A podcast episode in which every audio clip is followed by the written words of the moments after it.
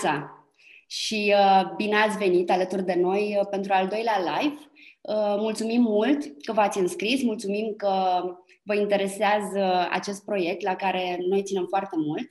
Astăzi o avem alături de noi, așa cum uh, vă spuneam, pe Giovanna Iucas, care este fondatoarea firmei de contabilitate Gia Consulting din Timișoara și a fost de acord uh, spre marea noastră bucurie să vină astăzi și să ne povestească uh, despre obligații declarative și alte câteva lucruri care vor, uh, pe care le voi adresa ca întrebări la momentul potrivit. Giovanna, bună dimineața! Și Miruna? Mulțumim mult! Da. Mulțumim frumos că, că ai acceptat să, să fii astăzi alături de noi știu că ești ocupată, dar uh, uh, proiectul are un, uh, are un scop bun.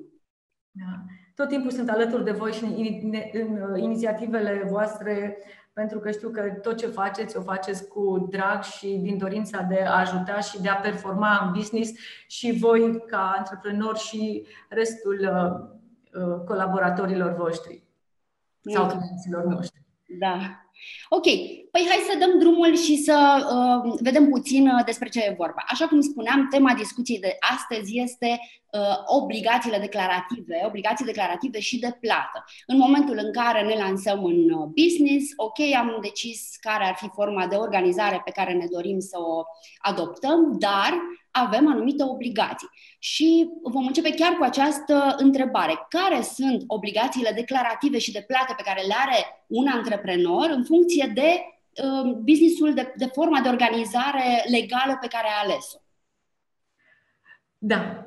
Înainte de toate, cred că ar trebui să începem cu primul gând pe care uh, îl are acea persoană care dorește să obțină o formă de venit uh, suplimentară sau altfel decât uh, nu cea uh, din calitatea de salariat. Înțeleg că auditorii noștri fac parte din uh, partea de antreprenori în devenire sau la basic. Da, noi am creat acest proiect pentru cei la început de drum. Corect. Exact. Și atunci, dacă am decis în mintea noastră că avem venituri și ne facem un plan și ne dăm seama din care ar fi suma pe care o realizăm din acea activitate, putem să uh, analizăm dacă este mai avantajos să fim persoană fizică, autorizată sau independentă, sau să deschidem o societate comercială care acum, apropo pe codul civil, este tot o formă de profesionist, o întreprindere, o mod de întreprinde o activitate. Um, Discutam într-adevăr luni că cele mai uh, populare forme de organizare sunt fie PFA, fie uh, o micro-întreprindere. Micro-întreprinderi, care sunt forme de uh, societăți comerciale, micro fiind baza ei, urmând da. pe urmă să faci fie pe doar de impozit pe profit, fie pe venit. Da, da, da. Okay. da. Dacă rămânem la prima celulă, ca persoană fizică autorizată, Uh, prima obligație din punct de declarativ da. este ca uh, în 30 de zile să completez acea declarație unică care nu mai are număr, da? pot să mă registrez, să-mi fac un cont pe spațiu privat virtual și să o completez online, să o transmit online, pentru că deja suntem în era uh, online. Din fericire, da. Din fericire, exact. Că, da, asta e un lucru mult așteptat și s-au reglat multe rotițe care nu se învârteau în sistemul ăsta și să-mi declar venitul pe care îl estimez să realizez împreună cu cheltuielile aferente. Iar rezultatul va fi un venit care este uh, declarat doar în scopul de a fi înregistrat. Urmând ca uh, la închiderea anului, de obicei 25 martie, 25 iunie, depinde cum se întâmplă anul viitor, da. să trag linie pe veniturile obținute din activitatea respectivă și să fac declarația definitivă, urmând să plătesc în același timp și impozitele uh, aferente venitului realizat. Deci dacă până în 2018 așteptam să declar și nu așteptam, declaram și așteptam să primesc o decizie de impunere în urma căreia eu știam ce am de plată, cât am de plată. Acum eu, în calitatea mea de mic contribuabil, uh, persoană fizică autorizată care obține un venit, uh, declar și mă și oblig să plătesc. Deci, uh, de ce e foarte important să știu că partea asta de comunicare pe care o am cu organele fiscale pornește la mine și se termină la mine. Dacă ulterior urmează notificări de la ANAF, ele nu sunt de bine. Înseamnă că fie ceva uh, nu am declarat corect, fie ceva nu am plătit corect. Okay. Uh, da. Dar... Deci, eu mai întâi estimez, fac o estimare a ce cred eu că voi obține, că voi avea ca venit, dar nu rezultă nicio obligație de plată în urma acelei estimări, cum rezulta până în 2018 și încurca toate calculele pe uh, CNP-ul persoanei respective. Da? Doar figurez că și acolo optez dacă vreau să fiu asigurat sau nu vreau să fiu asigurat la sănătate sau la pensie.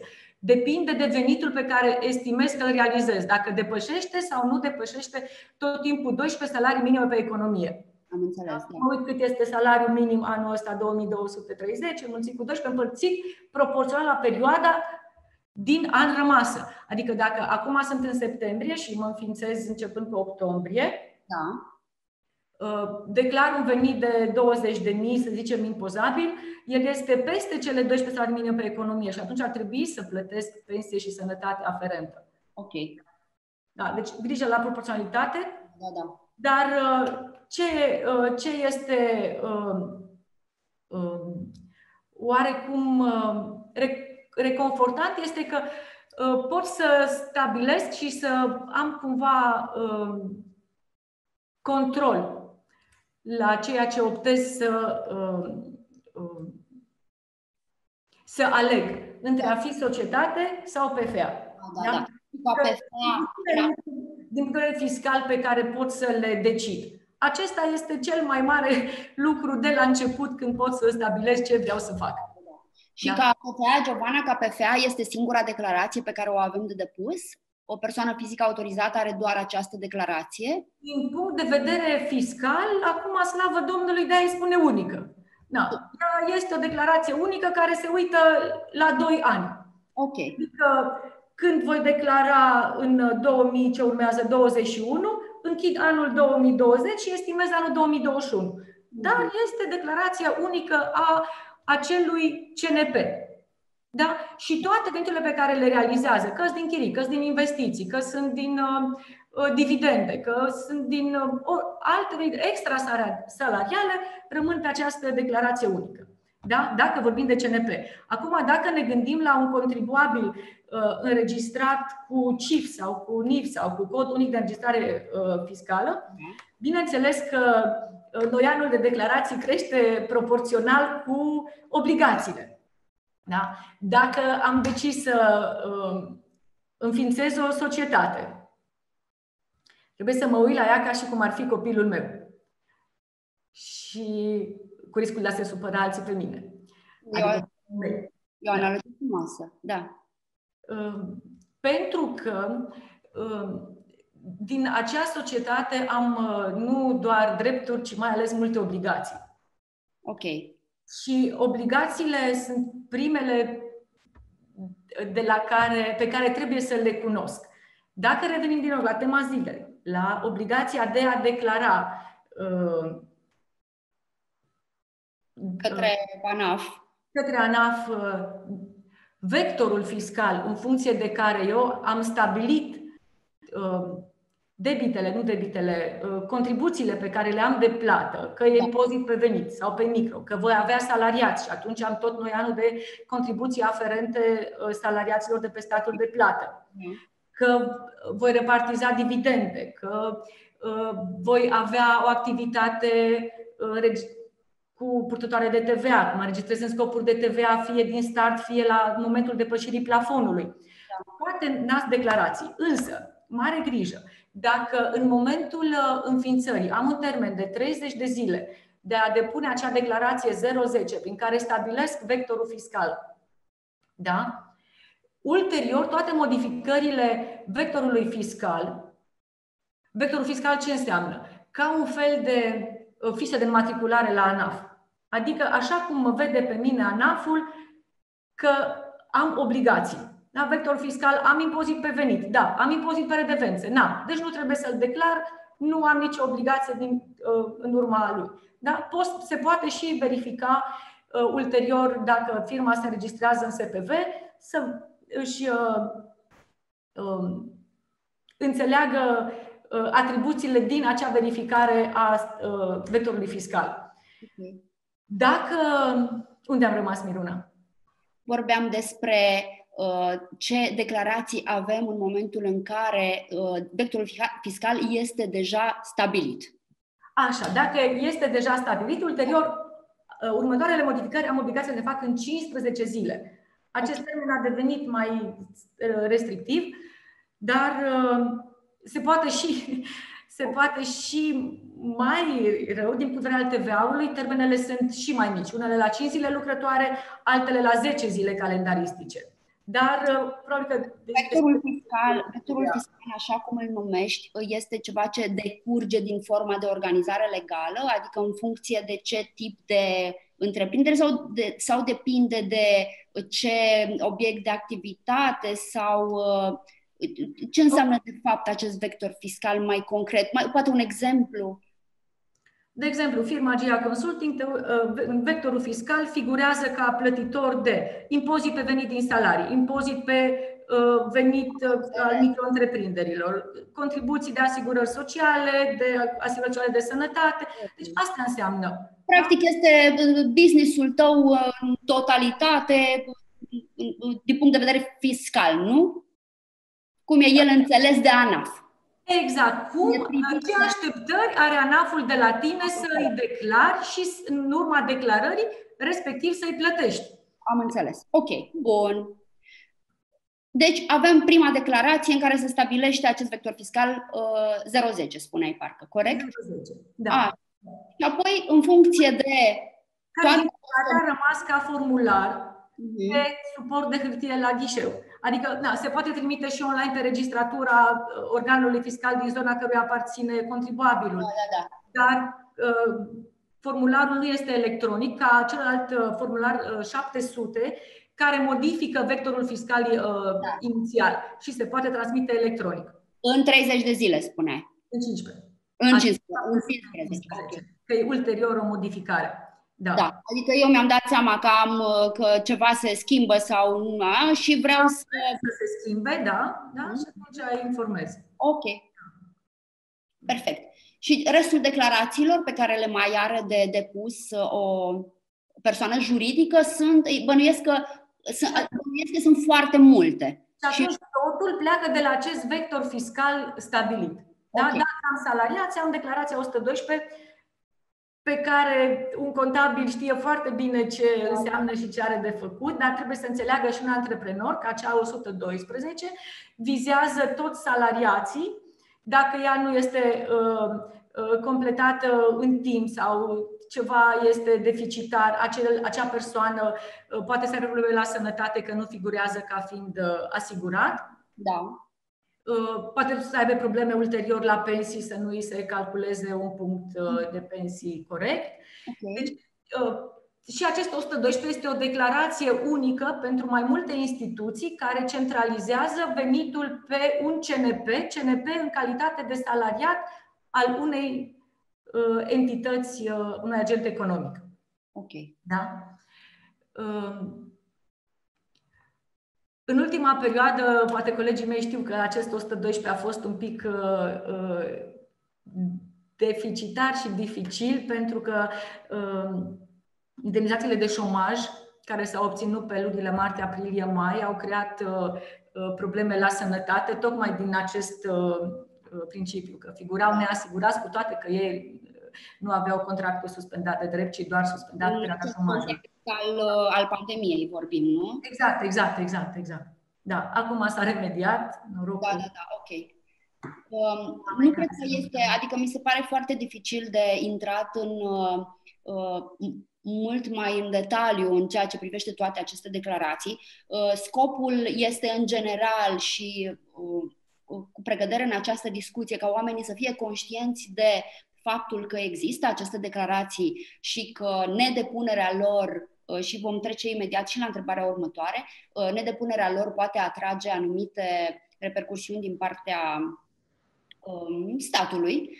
Și practic cred că ce este important de știut este că ele există și că în momentul în care, bine, KPFA este simplu pentru că acolo ai o singură declarație, iar în momentul în care ai uh, o anumită societate, uh, ești persoană juridică, automat uh, ai, uh, conta, o, ai uh, contabilitatea îți este ținută de uh, un contabil, corect, nu mai poți tu să ții contabilitatea. Absolut și acel contabil te poate ghida sau îți poate spune, te poate, uh, îți poate spune care sunt obligațiile ca să știi și tu. Și acum, uh, trecând la, vorbind despre acest lucru, de ce este important pentru antreprenori să știe despre aceste declarații. Pentru că un antreprenor poate spune, ok, eu am o societate, am contabilul care se ocupă. Și totuși, este esențial ca el să știe, să fie la curent uh, cu toate aceste lucruri. De ce? Pentru că la un moment dat o să primească un plic cu un ecran uh, cu fereastră neagră de la ANAF că ceva nu e bine și intră în fibrilație și începe și dă telefoane ce s-a întâmplat. Da, sunt acele notificări care se uh, imprimă automat de la Râmnicu Vâlcea, mai mult sau mai puțin uh, realiste sau eronate sau poate chiar corecte și atunci uh, în afară de asta, de fapt că ar trebui să nu aibă aceste surprize, plecând uh, de la faptul că ceea ce declară are și de plată, dar și invers. Adică nu poți să plătești dacă nu este declarat. Corect. Da. Corect, da. Amenziile până la urmă, cred că uh, pentru nedeclarare între 500 și 1000 și poate fi 250 de lei. Asta e cea mai mică problemă. Da? Dar uh, um, impactul pe care îl ai uh, corectând ceva retroactiv decât făcând din start corect uh, e mult mai uh, greu. Dacă E un consum foarte mare de resurse. Persoana fizică nu are decât declarația unică în calitate de CNP. Dar da. dacă persoana fizică devine la rândul ei angajator sau uh, are un CIF ca profesie liberală și devine plătitoare de TVA, bineînțeles că atunci uh, apar aceleași declarații pe care le are uh, orice societate comercială. Da? Da, da, da, da. Uh, diferența între când te uiți la acea persoană trebuie să o vezi de fapt dedublată. Da? Odată vorbim cu acea persoană fizică în calitate de purtător de 13 cifre, da, da. de acel CNP și odată purtător de 7 cifre CIF. Da? Și se întâmplă ca când dorim să cerem un certificat fiscal, de exemplu, pe entitatea persoanei fizice, să nu-l putem obține pentru că CNP-ul persoanei fizice are deficiențe, nu știu, o declarație din 2015 nu a fost depusă și statul avea informația că obținuse, obținuse venituri, eu știu, din traducător. Da, da, da, da. da. 112 uh, până la urmă, dacă revenim la declarație, este cea mai simplă declarație, n-ar fi bătaia de cap a antreprenorilor, ci a persoanei care se ocupă de contabilitate și salarizare. Uh, bineînțeles că nicio declarație nu e o bătaie de cap a unui antreprenor, e doar ca informație generală și uh, să înțeleagă atunci când stă la discuții prietenești cu alți antreprenori, uite ce am mai făcut. Da. Bine, care, care, da? Dacă ar avea de plătit o amendă, până la urmă firma trebuie, compania trebuie să plătească amenda respectivă, nu? Bineînțeles. Dar... Tot, tot, tot uh, din da. resursele companiei uh, se duc banii ăia. Da, da, da, depinde de contractul de contabilitate. Dacă e intern cu un salariat, dacă e externalizat și da, atunci încep să uh, să recupereze banii altfel. Da. Dar uh, cred că cea mai uh, Um, următoarea declarație importantă ar fi declarația O100, okay. unde se declară impozitul pe venit sau impozitul pe profit, care se face trimestrial, uh-huh. a cărei sume trebuie plătite până în 25 a lunii următoare închiderii trimestrului. Okay. Și ea ar fi, eu știu, o declarație care uh, ar trebui foarte uh, corect uh, declarată, întocmită și depusă da. depuse din timp încât antreprenorul să știe ce obligație are de plată. De fapt, foarte corect, trebuie toate întocmite. Nu există una mai tare ca alta. Acum... Ok. Dar e o, o grijă principală, pentru că în funcție de această declarație avem tot felul de uh, acest mod de calcul al impozitului, avem tot felul de facilități pe care, de care vrem să beneficiem, că este o achiziție a unei case de marcat, că este o sponsorizare făcută către o asociație din Registrul Asociațiilor și Fundațiilor. Ei, da. Dacă aceste calcule uh, ar fi făcute corect, dar pleacă de la o bază eronată, atunci se strică tot uh, mecanismul. Am da. înțeles. Ok. Mai sunt alte declarații de care, de care ar trebui? Da, sunt, sunt. Dacă uh, vorbim de uh, doar rămânând în uh, zona de declarații lunare, ar mai fi 394, care e o declarație uh, informativă recapitulativă cu amenzi mari de data asta, între 6.000 și 12.000. 394 este aceea cu operațiunile uh, vânzări și achiziții locale, nu? Da, adică, da, da, da, da, unde toată, uh, unde doar pentru plătitorii de TVA, doar pentru contribuabili registrați în scopuri de TVA, da, de fapt, da nu registrați în scopuri, care au calitate de plătitor de TVA în România, să nu. Da. Da? Ei au obligația să declare tot ce au achiziționat și tot ce au, ce au livrat, indiferent dacă au făcut asta către plătitor de TVA sau către neplătitor de TVA. Pentru ah, că la rândul lor, cei care uh, au cumpărat sau au declarat Uh, că au vândut către aceștia să declare și undeva în, uh, uh, pe un server mare acolo la ANAF, informațiile astea se corelează.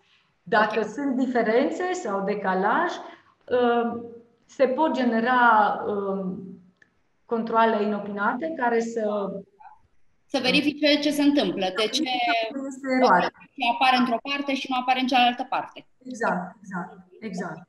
Da? Și o declarație foarte importantă de anul ăsta, era importantă și până acum, dar era mai mult o condiție de formă, acum a devenit și de fond, pentru că 390, declarația în care uh, apar achizițiile și livrările intracomunitare, atât de bunuri cât și de servicii, da. ea devine o condiție de uh, formă în cazul în care uh, noi facem o livrare de uh, o livrare de bunuri intracomunitară. Da. Nu este suficient să fie doar uh, uh clientul înregistrat în VS, am dovada transportului, trebuie să fie și declarată corect în declarația 390. Atât ca sumă, atât ca date, uh, atributul fiscal al clientului respectiv. Ok. Pentru cei, pentru uh, voi care ne urmăriți acum, VIES este, acel, uh, este acea platformă europeană unde apar toate uh, aceste uh, numere de identificare uh, în scopurile de corect? Pentru VIT, da, unde da. toți uh, plătitorii de TVA din Uniunea Europeană sunt verificați acolo. Da. da? Adică este... eu Uh, înainte, nu, acum, indiferent, am RO, apar în VS. Dar înainte aveam RO și nu apăream în VS, trebuia să mai fac o chestie. A, bine că am scăpat de chestia asta. Dacă vreau să verific pe cineva din alte țări că este plătitor de TVA, trebuie să-i aflu codul fiscal, intru pe un Google, dau VS și am, l-am văzut, da, este activ. Dacă nu, înseamnă că e o problemă. Adică e o problemă. Mi se pare foarte un amănunt, uh, un amănunt, mi se pare un, uh, un aspect foarte important de menționat astăzi, pentru că acest VIES este și locul în care un uh, antreprenor poate verifica numărul de TVA al, uh, al partenerilor din, uh, din Europa să, să se asigure că este valid și că nu poate beneficia de diverse. Uh, Înainte de a încheia o tranzacție, fie că e achiziție, fie că e livrare intracomunitară, primul lucru ar trebui să verifice în VS, eventual să și facă un print un, uh, al informației respective, nu neapărat listat, salvat, că acel partener la momentul respectiv era înregistrat în scopuri de TVA și atunci achiziția putea să fie cu taxare inversă sau tip. Da, exact. Uh, o secundă pentru că uh, am, avut, uh, am avut astăzi niște probleme tehnice și nu am reușit să ajungem să fim uh, live pe Facebook imediat. Suntem acum. Uh, mulțumesc foarte mult pentru răbdare Uh, și uh, ne, ne scuzați, nu știm exact, eu nu știu exact ce s-a întâmplat încă, dar uh, uh iată, tehnologia ne mai și joacă feste. Suntem live cu Giovanna Iuhas uh, de la GIA Consulting, firmă de contabilitate din Timișoara uh, și uh, uh, ne răspunde, iată, unor întrebări uh, despre uh, uh, obligații declarative și multe altele. Uh, va, veți avea oricum înregistrarea discuției uh, Um, destul de rapid disponibilă. Uh, bun, să nu uitați că puteți să ne adresați întrebări. Vom începe să preluăm întrebările um, în următoarele, pu- puțin mai târziu, mai avem puțin de discutat uh, cu, cu Giovanna înainte de a prelua întrebări. Bun, deci, am trecut un pic de la obligații declarative Uh, la de ce trebuie să știu un antreprenor aceste lucruri și încet, încet ne-am apropiat de următoarea întrebare, pe care eu o consider extrem de interesantă. Uh, e o, e o, este un domeniu care nu e simplu, uh, vorbim despre TVA și întrebarea despre care sau tema pe care o vom aborda acum este puțin a la Shakespeare, a fi sau a nu fi plătitor de TVA. Ce facem? Plătim sau nu plătim TVA? Avem dreptul de a alege? Avem dreptul de a alege și să fii plătitor de TVA este de fapt o calitate pe care nu o obții ușor decât dacă ai un cazier fiscal în spate curat. Da? Deci, uh, poate că unii o consideră că nu știu care era, eu așa, e un pas înainte să fii plătitor de TVA. Înțeles pentru că atunci când uh, uh, vezi că colectezi TVA de la clienți și te gândești că uh, ceea ce colectezi trebuie să plătești mai departe la stat, oarecum te și pune să acționezi investițional, să ai achiziții cu TVA, încât TVA-ul de plată la finalul unei perioade către stat să fie mai mic. Da? Dar primul lucru la care te gândești, te uiți care sunt clienții tăi. Dacă sunt clienți preponderenți, persoane fizice, da. poți să rămâi în afara sferei de uh, plătitor de TVA. Ok. Da? Pentru că costul cu serviciile tale ar fi mai mare, adăugând acea cotă de TVA. Da? Uh, dacă concurența ta poate a depășit cifra de afaceri și a devenit plătitoare de TVA, atunci ești mai bun pe piață, că ai prețuri mai bune sau marja de profit este mai bună în cazul ăsta. Da? Acel plafon de 300.000 de lei de TVA, dacă nu ai uh, uh, clienți uh, uh, la rândul lor plătitori de TVA, dacă nu ai de gând să faci investiții uh, da. purtătoare de TVA semnificative, atunci e bine să fii neplătitor. Ok. Dacă. În plafon vorbim. După ce am atins plafonul, nu mai avem de ales. După ce am atins plafonul într-un an de zile, da. Da? Uh, depind, uh, momentul în care l-am atins, da? dacă în, trebuie să-l declar în maxim 10 zile ale lunii următoare, să fac dovada că până în acel moment nu am avut niciun an fiscal peste uh, 300.000 de lei sau cât o fi fost în alți ani, okay. 220, și să uh, devin volens knowledge plătitor de TVA. Care acest knowledge devine un, devine un good will pentru că dacă obțin acea calitate, cum ziceam, de plătitor de TVA, uh, facturez cu TVA, am grijă să modific facturile, să pun acel atribut în fața cifului, să ro. Dacă da. am casă de marcat, să introduc cotele de TVA pe uh, aparat, să îmi anunț clienții că, uite, tarifele mele începând de mâine, dacă am un contract în care n-am prevăzut asta, ar trebui să văd cum reglez. Dacă e vorba de prestări servicii și nu neapărat de vânzări marfă, da, ce discuții port încât să nu sufere nici partenerul meu, care poate era neplătitor și acum mai crește uh, onorariul. Da, bine, mai aveam eu o vorbă că tot român ar trebui să aibă două firme. Una plătitoare și una neplătitoare.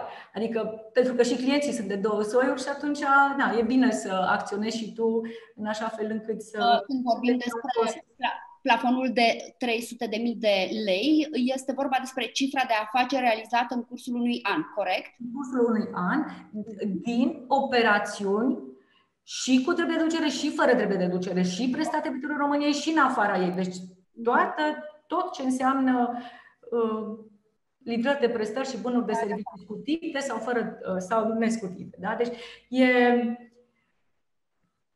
din nou, un contabil bun trebuie să se uite cu atenție și să dea cel mai bun uh, sfat. Da, da, da. Uh, spune-mi, te rog, uh, aceasta este situația clară în care, iată, o companie depășește pragul. Dar există și situații în care, chiar dacă tu nu ai ajuns, nu ai depășit acest prag, ești obligat să te înregistrezi în scopuri de TVA? Da, există situații, dar nu înregistrarea în scopuri de TVA clasică. Da? Okay. Doar în scopuri de TVA vis-a-vis de colaborarea cu parteneri intracomunitari. Dacă, uh, și aici ne îndreptăm atenția spre uh, achiziții, fie de bunuri, fie da. de servicii. Dacă am o achiziție de bunuri până 10.000 de euro la cursul la data aderării, da? adică da. 3,3817, în da. cursul unui an, nu trebuie să mă registrez în scopuri de TVA. Însă, dacă fac, eu fiind neplătitor, fac o achiziție de un echipament de 10.000, mă rog, de 40.000 de lei, da. trebuie să mă registrez în scopuri de TVA, primesc un alt CIF um, și la finalul lunii respective, trebuie sau trimestrului, trebuie să depun uh, un decont special prin care declar și plătesc acel TVA către statul român. De fapt, cota de 19% pe care uh, o o plătesc statului român, intră în costul de achiziție al bunului respectiv. Dacă vorbim de achiziții de prestări servicii, Așa. Plafon. Acolo, indiferent, indiferent de cât de multe sunt serviciile sau scumpe pe care le prestăm în Europa, partenerilor intracomunitari, trebuie să ne înregistrăm în scopuri de TVA. Da, trebuie să ne înregistrăm. În același sistem uh, non-clasic, da? Non-clasic, exact. Dacă este o achiziție de serviciu, de exemplu, am o factură de publicitate la Facebook, da. Da, o declar pe uh, noul uh, cod de TVA primit și plătesc TVA-ul aferent. Da? Am deci, amatorilor. Da. da. Iar dacă fac o livrare de prestări servicii, mă înregistrez în scopuri de TVA, o declar, dar nu am obligația de plată. O fac pentru partenerul meu să putem face această tranzacție, el cu taxare inversă, e o operațiune scutită. Ok. Da. Um, Ce se întâmplă, de exemplu, că știu că uh, multe, sunt mulți uh, care uh, folosesc serviciile prestate pe platforme cum este Upwork, sunt aceste platforme de freelanceri Uh, intră tot în această, cum e Facebook-ul sau um, din punct de vedere contabil sunt, trebuie declarate cumva? Nu știu, nu știu la ce te referi. Uh, sunt, uh, sunt platforme pe care sunt freelanceri și poți intra, să cum este la Facebook cumperi, în fine, publicitate și acolo cumperi diverse servicii care sunt de marketing sau, dar e tot așa ceva global. Mm-hmm. Bun, dar freelancerii prestează servicii către o entitate din Uniunea da, Europeană, da. nu? Da, da, da, da. da. E clar că trebuie să se înregistreze. Da. Okay. Da, da, da. Adică e condiția, nu știu, probabil că ai un termen și condiții în acea adeziune pe site-ul lor și vezi ce obligații ai înainte de a începe să lucrezi pentru entitatea respectivă. Am înțeles. Uh, mai sunt alte um, situații în afară de aceste uh, prestări livrări intracomunitare când trebuie să te înregistrezi în scopuri de TVA sau cam astea, cam astea sunt toate? Da, nu știu. Nu vine cap altceva acum. Mm-hmm. Ok. Ok. Oricum este ceva ce trebuie luat în calcul um, uh, atunci când, când avem tranzacții, avem parteneri europeni. Trebuie să vedem da. foarte bine. Da, pentru că există riscul să plătești de fapt TVA în două state. Dar tu să-l okay, da. cumperi din Austria cu TVA, să-l nefi plătitor, aici să-l declari încă o dată, să-l plătești. Deci, da, e... Da, înțeleg, ok. Um, să vedem mai departe. Am discutat puțin despre TVA și uh, uh, vom începe să, vom începe să primim întrebări. Au început deja să vină câteva întrebări din partea voastră, uh, dar ce mai doream noi să dezbatem un pic astăzi era despre, se referă la situația financiară a companiei tale.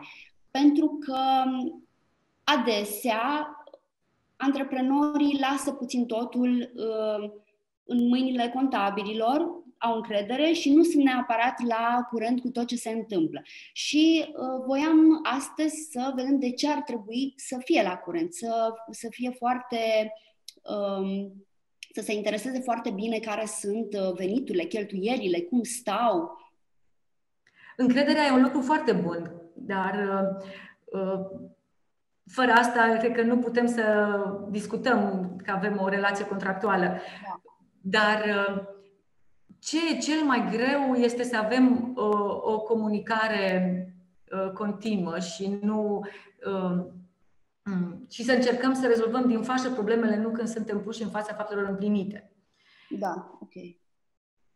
Am observat că e foarte greu să comunicăm cu antreprenorii pentru că acel bagaj minim de cunoștințe uh, ei n-au răbdare să-l acumuleze și poate și noi greșim că nu avem răbdare să-l transmitem.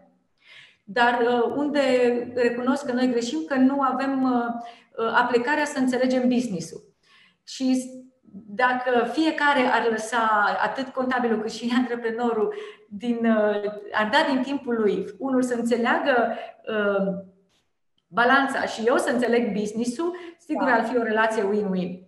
Pentru că Până la urmă, balanța înseamnă ce câștigi și ce, uh, uh, care sunt cheltuielile în firmă, nu? Pentru cineva care nu știe. Da, da. Când la finalul unei luni, acea balanță care nu degeaba îi spune de verificare, dar reflectă uh, tot ce a mișcat în firma ta economico-financiar, că-s vânzări, că-s achiziții, că-s clienți, că-s furnizori, că-s plăți, încasări, cheltuieli, da? Tu trebuie să înțelegi cel mai sfânt, cea mai sfântă linie, că vreau să nu zic cont de acolo, da? Da, da, da, da, da. este unul, din păcate, profit și pierdere care fiind bifuncțional îl vezi așa pe o linie. Nu știi, domnule, dar este profit sau este pierdere și trebuie să înțelegi de fapt ce e acolo. Da. Sunt convinsă că uh, așa, într-o lecție simplă de 5 minute se poate înțelege importanța. E ca atunci când te duci la doctor, donezi sânge, Pleci da. cu analizele și nu știi ești sănătos sau nu. Măcar acolo spune, ești în, ești în grafic, depășești sau nu, îți subliniază cu roșu. Ei, balanța noastră nu prea face nimic color și nu zice că sunt prea multe coloane, dar uh, e simplu de înțeles. Adică nu poți să dezvolți un business și nu poți tu să te dezvolți ca persoană, ca antreprenor și dacă nu, uh, ai o aplicare asupra cifrelor, pentru că nu poți să-ți estimezi, să-ți faci un cash flow, nu poți să faci bugete, nu poți să știi unde vrei să ajungi sau unde crezi că ești. Nu poți să stabilești un prag de rentabilitate. Și până la urmă sunt câteva informații minime pe care trebuie să, să le soliciți contabilului tău. Și lună de lună, plecând de la o regulă simplă, o ecuație, două, trei ecuații simple, poți să ajungi să dezvolți acel model pe care să-l citești stând uh, la un semafor sau într-o parcare undeva. Adică sunt, Corect Automatizarea sistemelor este noul meu job, zic eu, și pentru asta cred că toți uh, antreprenorii ar merita să se aplece încât comunicarea să fie cu contabilul nu când se termină luna, ci când mă refer la comunicare este la transmiterea documentelor, la implementarea instrumentelor în care se lucrează, să fie comune, să fie cu acces online și să se vadă din timp cum stau lucrurile. De exemplu, dacă astăzi e 30 septembrie, eu să știu pe unde mă aflu, și cu TVA-ul, și cu profitul. Da, da. da. Da, adevărul e că tehnologia ne permite um, acest tip de comunicare. Trebuie doar să îl adoptăm. Să... Noile vremuri ne și încurajează. Da, adică da, ne-au ridicat o minge la fileu. Uh, voiam, să, voiam să mai abordăm un subiect pe care uh, pe care nu cred că îl, că îl discutăm suficient sau nu îi dăm suficient de multă atenție. În orice ce facem, în activitatea, în activitățile noastre de uh, administrare, de gestionare a unei afaceri, vom, în, în permanență va trebui să semnăm contract. Indiferent uh, oricine sunt partenerii, noi trebuie să acoperim uh, relația aceasta cu partenerul nostru de afaceri legal printr-un contract. Și voiam să discutăm un pic despre cât e de important, deși pare foarte basic, să citești contractele pe care le semnezi. Contracte pe care de multe ori ești pus, pus în fața faptelor împlinite. Sunt mai multe adeziuni dacă ne referim la un contract de credit bancar sau la un contract de leasing, dar uh, nu, asta este numai de ales, dar măcar să știi. Să știi care sunt uh, uh, clauzele de risc pe care ți le asumi în condițiile în care apar evenimente nefericite. Da, exact. Nu trebuie să ne sperie și e foarte bine, avem încredere, dar uh, când e vorba de bănci și de societăți de leasing, mare grijă. Da? Nu este vorba.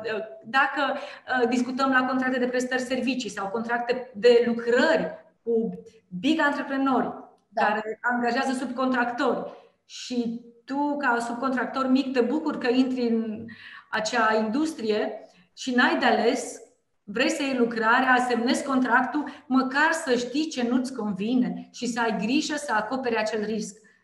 Da. Uh, este într-adevăr o discuție care uh, nu are, uh, evident, nuanțe juridice, dar este da. important să știm clar. care sunt. Clar, și un alt aspect ar fi dacă ai un serviciu pe care uh, predominant e, îl vinzi online. Da. Pe site să ai termeni și condiții. Da? Încât să nu ai discuții că ulterior lucrurile, acel client nu era informat. Da? Nici nu trebuie să fie semnat contractul, e doar bifa acceptat, agreat. Cum știți că și noi facem de multe ori, da, am citit până la capăt, semnăm că nu pot să te fac next step. Da. E...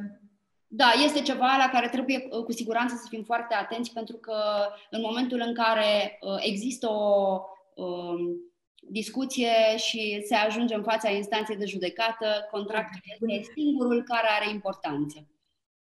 Și nu trebuie să le știi pe toate, cum nu trebuie să știi contabilitate, nu trebuie să știi nici drept. Poți să apelezi la un jurist sau uh, la un avocat chiar și să preîntâmpini eventuale uh, evenimente nefericite, pentru că ajungând în instanță, termenele sunt mari și e prea mult stres și pierdere de timp. Este ceva ce revine uh, destul de des în discuțiile acestea. Uh, trebuie să ne adresăm specialiștilor, să avem încredere în specialiști, să le cerem uh, sfatul atunci când nu știm. Absolut. Da. Ok, hai să luăm, avem câteva întrebări pe care uh, le vom, uh, ți le voi citi. Uh, Eduard ne spune, ne întreabă, pentru a obține fonduri europene, care este forma uh, cea mai avantajoasă din punct de vedere al birocrației, întreabă. Păi, cred că din punct de vedere uh, forma cea mai avantajoasă să obții fonduri este să ai o societate. Da. Doar aceste microgranturi pe 130 au uh, prevăzut posibilitatea să obținem uh, microfinan- microgranturi pe PFA până în 2000 de euro. Mm-hmm. Dar este o, o excepție, e ceva avis. Da? Până la urmă, ca societate, ai mai mari șanse să obții uh, fonduri nerambursabile.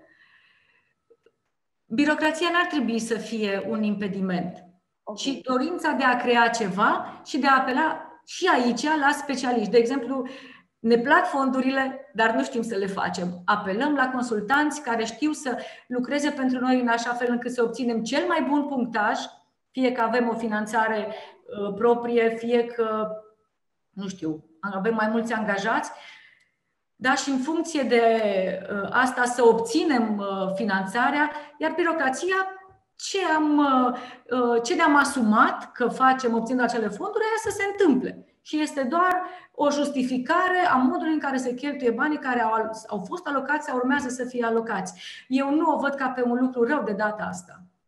Okay.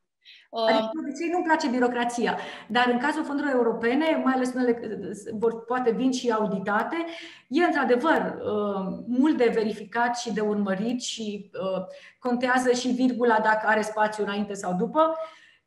E adevărat, dar merită efortul. Da, da, da. Și cred că este ceva uh, ce trebuie foarte bine înțeles, pentru că uh, aceste fonduri sunt nerambursabile, dar bănuiesc că totuși presupun niște cheltuieli din partea antreprenorului. Adică nu cred că vine nimeni să-ți dea poftim ia banii aceștia și nu mi mai dai niciodată înapoi, indiferent ce faci și...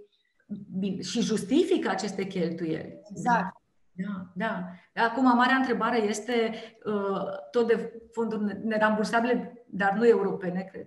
Da cu telemunca 2500 de lei per salariat în telemunca aflat în perioada de urgență, cu minim 15 zile. Acolo sunt, sunt multitudine de întrebări.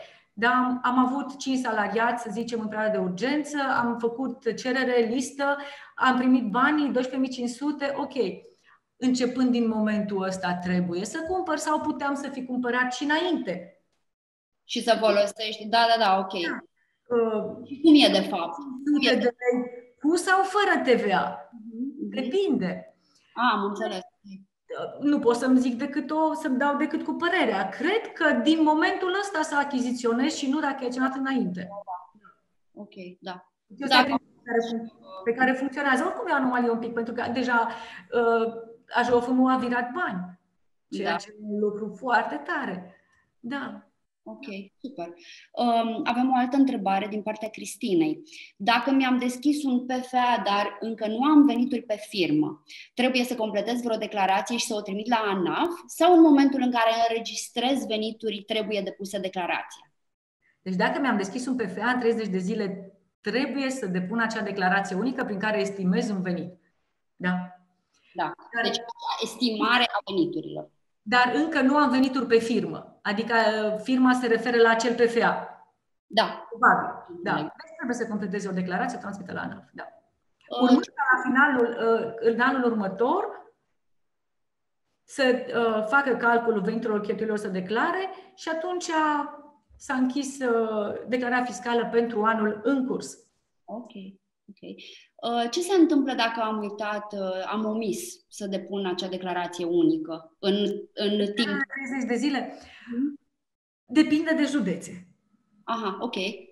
Sunt județe care au mulți contribuabili și nu au timp să reacționeze uh, pecuniar, sunt altele care au puțin și abia așteaptă. Da? Da, da, da, ok. Dar se primește da, o amendă? Da, da, da. Se, o amendă ar fi 25 de lei în cazul, uh, unei depun, în cazul nedepunerii declarații unice. Deci, Aha, ok.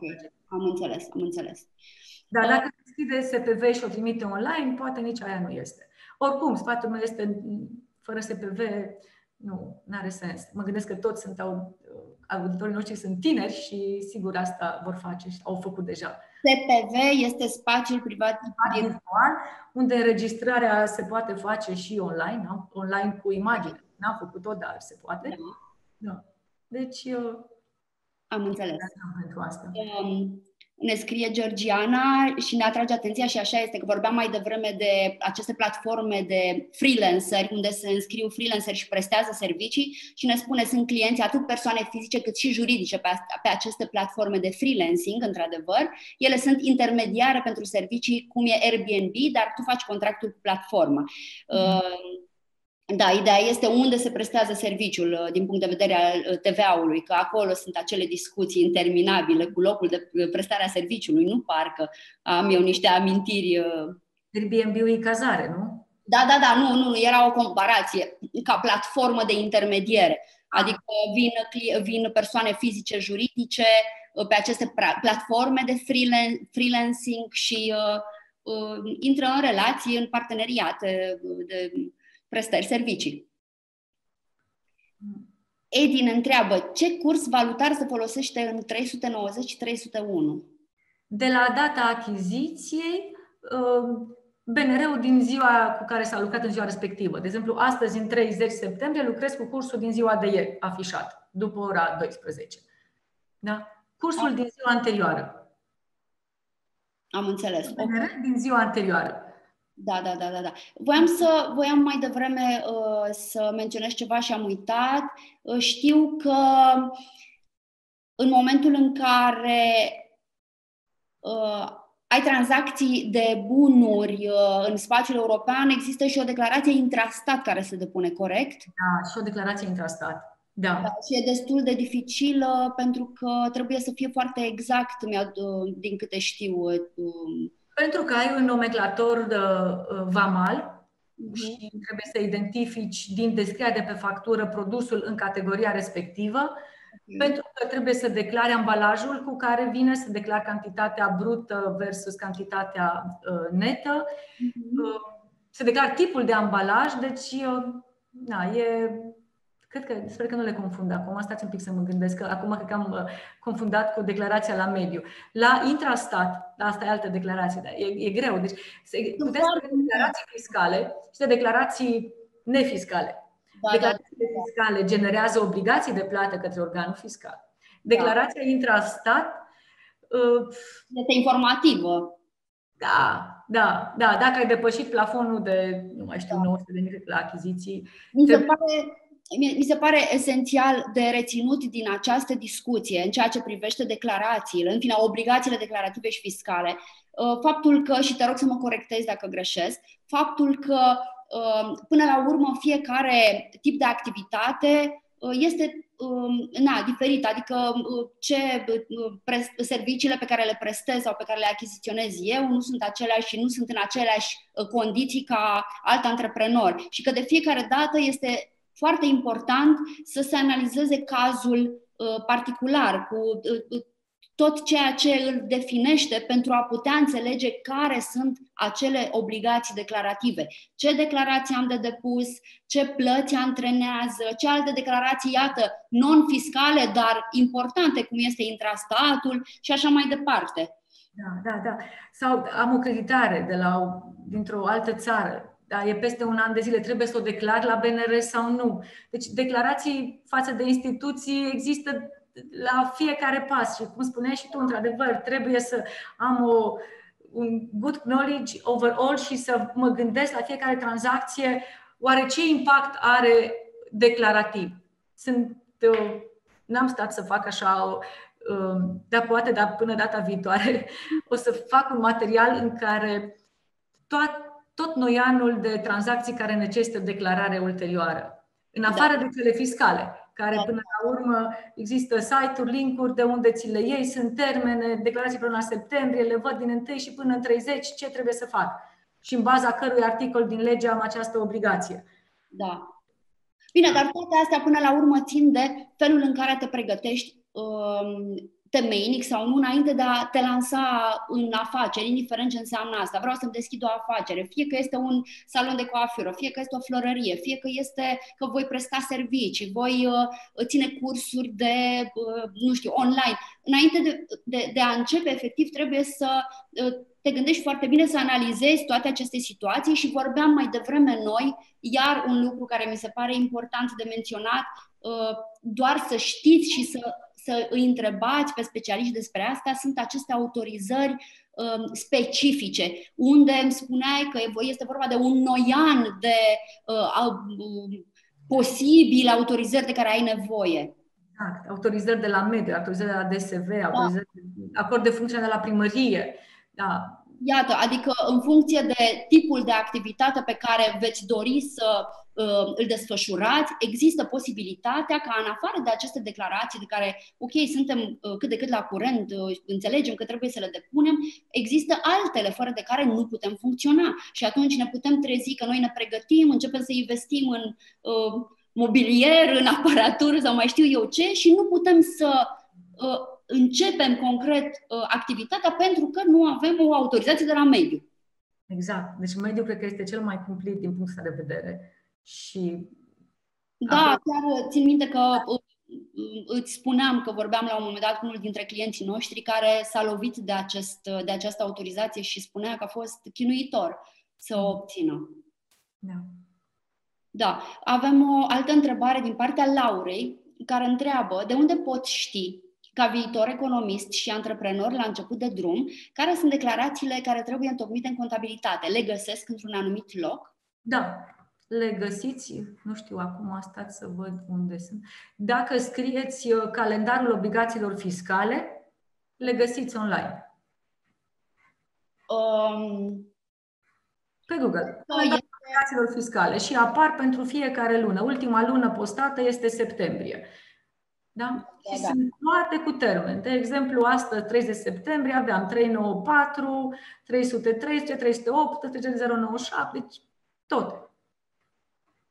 Dar încă o dată, um, Laura, așa cum spuneam mai devreme, um, cred că este foarte important ca în funcție de uh, ce afacere vei uh, avea, de ce activitate vei dori să desfășori, să te asiguri că ai lista completă a declarațiilor pe care tu trebuie să le depui, care sunt, na, în funcție de obiectul de activitate, da, și probabil că întotdeauna, adică probabil, cel mai... te poți speria, știi? Adică sunt prea multe, te pierzi în ele, n-ai suficient oh, degete la mâini. Nu trebuie, poate, să le depui pe toate, evident, că nu ai, poate, um, tranzacții intracomunitare. Nu, nu uh, tu, Laura, ci tu, antreprenorul uh, generic, dar da, mi se pare esențial să, să mergem să întrebăm pe cineva, pentru că, uh, cel puțin pentru mine, dacă pentru o persoană fizică autorizată care trebuie să, care își ține singură contabilitatea, mi se pare că e un lucru dificil. Um, faptul că, ok, ai o declarație unică de depus, dar iată, dacă ai un angajat, deja apar alte declarații, alte obligații da. și da. nu cred că le putem face pe toate, nu suntem pregătiți. Da, știu că de la mine sună ciudat să zic, nu, apelați la un specialist, dar până la urmă așa este. Poate nu e același exemplu ca atunci când te doare ceva, te duci la un doctor, dar asta e oarecum o preîntâmpinare la dureri ulterioare. Da? Adică nu așteptăm să se facă gangrenă, ci suntem acolo lângă acea firmă respectivă cu un contabil alături de noi care să evite astfel de situații. Da, da, da. Nu, este clar. Uh, eu sunt, eu sunt adepta um, um, acestui dialog cu specialiștii pentru că mi se pare că, într-adevăr, de multe ori am considerat și chiar uh, m-am ambiționat și am făcut singur anumite lucruri, numai că am pierdut atâta timp încât era, ar fi fost mult mai uh, benefic să apelez la ajutorul uh, cuiva care știe mai bine decât mine. Și după ce știe, tu să și înțelegi că, până la urmă, e businessul tău, poate astăzi ești ca și contabil, poate nu mai ești, da? Și tu vrei să știi ce e acolo, da? Dacă ai un control peste 5 ani, da? Și nu-l mai ai pe acel contabil, cine crezi că este cel care va fi primul întrebat și va vrea să răspundă instant sau să-și amintească? Să... Da. E, da. e membru al familiei tale, acea micro, microentitate pe care, pe care ai înființat-o. Da, și um, ai făcut această analogie fo- foarte frumoasă, că într-adevăr um, o afacere este ca un copil, este ca o relație pe care trebuie să o crești um, implicându-te în uh, toate activitățile, inclusiv cele mai puțin plăcute pentru cei care nu sunt de specialitate, de depunere de declarații, de a înțelege o balanță, de a vedea un pic ce intră, ce iese. Uh, ca bani și așa mai departe. Uh, ce voiam să te mai întreb, uh, Giovanna, vorbeam, ai menționat mai devreme automatizarea sistemelor. Um, ai ceva, adică vorbe, ai vorbit despre ceva anume sau în general să folosești tehnologia în operațiunile curente? Păi, um, vorbim de mai multe uh, genuri de entități. Uh-huh. Dacă ne gândim la auditoriul nostru, probabil că uh, clienți Marbil, ei folosesc deja, uh, da. mă gândesc de facturare din Smart Bill, știi? care oarecum e just in time a tuturor vânzărilor. Da? Dacă folosesc și partea de uh, achiziții da. tot din Smart Bill, uh, ce mai lipsește acolo ar fi documentul în sine pe care nu-l vizualizezi. Da. Ca să poți tu, ca și contabil, să verifici că acea înregistrare a fost făcută corect. De ce te interesează ca ulterior să o importi în programul de uh, contabilitate. Da. Dar în același timp e o imagine pe care antreprenorul o are just in time, adică vede pe dashboard acolo cât are TVA acumulat până în acest moment. Deci el înainte ca informația și la contabil vede că s-ar putea să aibă TVA de plată 5.000. Din ce? Din faptul că a avut vânzări cu un TVA colectat peste 5.000 față de achiziții. Uh-huh, uh-huh. Și poate astăzi face o comandă de marfă ca să n-aibă TVA de plată luna următoare. Da, da, da, da. Înțelegi? Da. Uh, ăsta este un instrument care, la care uh, încă și noi mai lucrăm. Am dezvoltat împreună cu un client o platformă pe care clienții ne pun la dispoziție în cursul lunii facturile primite de la furnizori ca să le putem înregistra fie în, în uh, cloud-ul lor, fie în sistemele altele pe care le folosim, în așa fel încât să ne apropiem de acea imagine fidelă a lunii cât mai curând posibil. De vreme, da. da. Deci dacă fiecare firmă are un un indicator de performanță, eu știu, cifră de afaceri, profit. Pentru un indicator de performanță ar fi cum ajung să dau rezultatul cât mai repede de închiderea lunii. Și pentru asta trebuie să-l ajut pe antreprenor să aibă instrumente încât uh, pretenția mea la acest KPI de performanță să fie pentru el un sprijin real în uh, a obține din businessul lui cele mai corect, cel, cele mai eficiente cifre. Că despre asta vorbim. Dar toți vrem profit, da, toți vrem să avem salariați mulțumiți, toți vrem să avem clienți mulțumiți, furnizori plătiți la timp, noi încasați la timp. Da? Și atunci nu vreau uh, să văd că antreprenorul, vai, nu știu ce să plătesc acum. Nu. Ai introdus într-un instrument facturile cu termen de scadență, te uiți și vezi pe o săptămână care sunt termene de scadență. Le-ai introdus din start. Da? da? Bine, uh, este să poți să ocerizezi în Smart Bill uh, factura. Da, eu, uh, eu sunt, bine, evident că uh, lucrez pentru Smart Bill și eu cred foarte mult în aceste produse. Eu și folosesc și eu softul de facturare uh, pe proiecte personale și mi se pare într-adevăr foarte util să na, nu vreau să laud mai mult decât o fac în general, dar într-adevăr mi se pare foarte util să pot uh, factura foarte repede, să pot introduce acele cheltuieli, știind că în paralel în contabilitate ele ajung uh, foarte rapid la contabil și corect, fără ca eu să greșesc. Nu am fost niciodată, adică nu e ceva ce îmi place să fac neapărat și Uh, chiar, uh, chiar mi se pare că ajutăm foarte mult antreprenorii. Uh, pe lângă asta, există tot felul de alte automatizări care sunt utile, pentru că, iată, așa cum spuneam, tehnologia chiar pune la dispoziție tot felul de, de tool-uri. Este suficient să intrați, să citiți despre ele, despre cum putem trimite mail-uri posibilor uh, viitorilor clienți sau clienților noștri uh, care să ne... notificări la clienți de sold sau?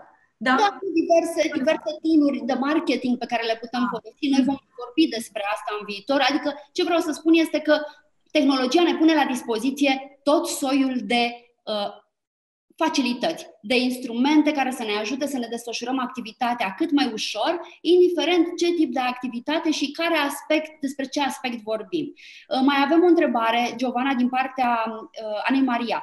Uh, vă mulțumim pentru conferință, cu mare drag. Întrebarea mea este dacă aveți o recomandare sau un set de cursuri, inițieri basic pentru contabilitatea primară și unde le putem găsi.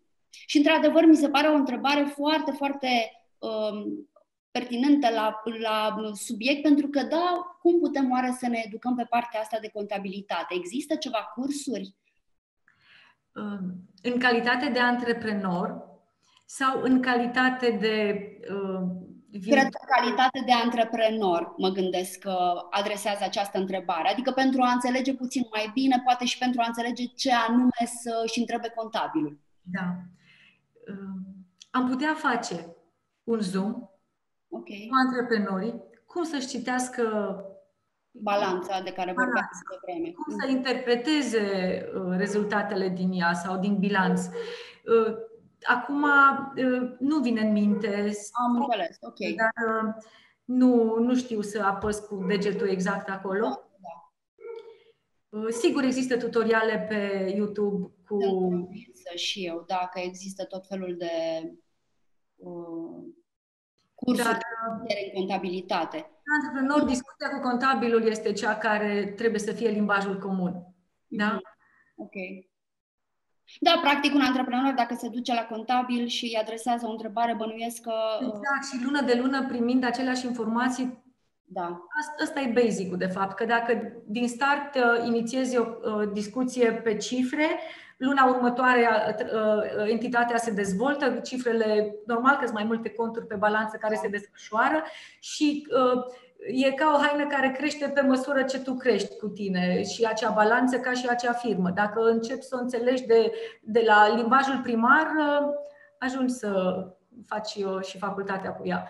Deci e, nu zic că învățarea pe tine este ba, poate că să înveți pe tine e cel mai trainic până la urmă, că le filtrezi cu creierul tău exact tranzacția care vine din domeniul economic, o, o vezi în cifre și în hârtii.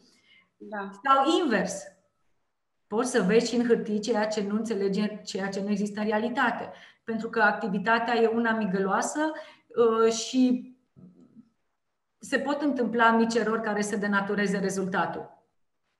De asta, uh, ochiul antreprenorului pe balanță e sfânt până la urmă. Da, da, înțeleg. Uh, este, mi se pare că e un aspect pe care uh, e bine să-l mai punctăm și apoi, apoi vom, vom încheia că deja am depășit ora care ne-a fost, na, la care ne-am angajat, dar această comunicare dintre antreprenori și contabili mi se pare că este este, e, dincolo de faptul că este esențială pentru buna desfășurare a uh, activităților de business pe care noi le avem, dar uh, poate fi extrem de benefică, cred eu, și te rog să mă, să, să-mi spui dacă greșesc, dar cred eu că este, poate fi extrem de benefică ambelor părți în momentul în care fiecare dintre părți Uh, este conștientă că celălalt vorbește poate altă limbă. Adică uh, un antreprenor la început de drum nu va înțelege neapărat tot ceea ce spune contabilul care este um, și-a format vocabularul tehnic, um, nu înțelege foarte bine poate contabilul dacă nu îi se explică tot ceea ce dorește să facă antreprenorul, exact care sunt operațiunile de business și așa mai departe. Și cred că este foarte important să, să antreprenorii să găsească în ei uh, să, să nu le fie teamă să pună acele întrebări, indiferent dacă uh, par că sunt uh, basic sau nu știu. Adică mi se pare, nu înțelegi ceva, întreabă și asigură-te că ai înțeles foarte bine pentru că te poate feri de, de neplăceri, nu? Clar, la fel și contabilul trebuie să, să știe de, de unde vine antreprenorul, din ce domeniu, dacă da. este e clar că Uh, are altă îndreptare sau traducător sau uh, nu sigur, știu, sigur. Da, lichidator, atunci e, uh, e obligația noastră până la urmă sau e în avantajul nostru să educăm pe antreprenor în scopul de a înțelege. Da. Pentru că dacă pierzi acei T0, e dificil să-i recuperezi ulterior, pentru că își pierde și răbdarea, că nu va mai înțelege ușor. Da, e ca la matematică, unde dacă nu ai bazele, după aia nu poți da, înțelege exact. restul. Da, da, da. Ok. Da. Ok, bine, mulțumesc foarte mult, îți mulțumim foarte mult că ai venit alături de noi astăzi.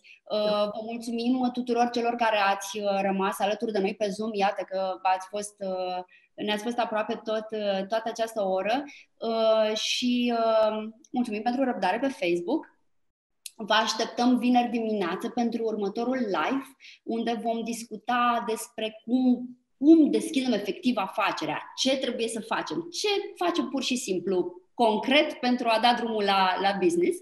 Și uh, până atunci uh, vom publica un articol, veți avea înregistrarea discuției de astăzi și să ne auzim cu bine. Îți mulțumim foarte mult, Giovanna! Eu mulțumesc! A fost super. Mi-a plăcut să alături de Mă bucur. Vom, ne vom mai auzi cu siguranță și în alte uh, și cu alte ocazii. Zi frumoasă, zi frumoasă tuturor și ne vedem vineri dimineață.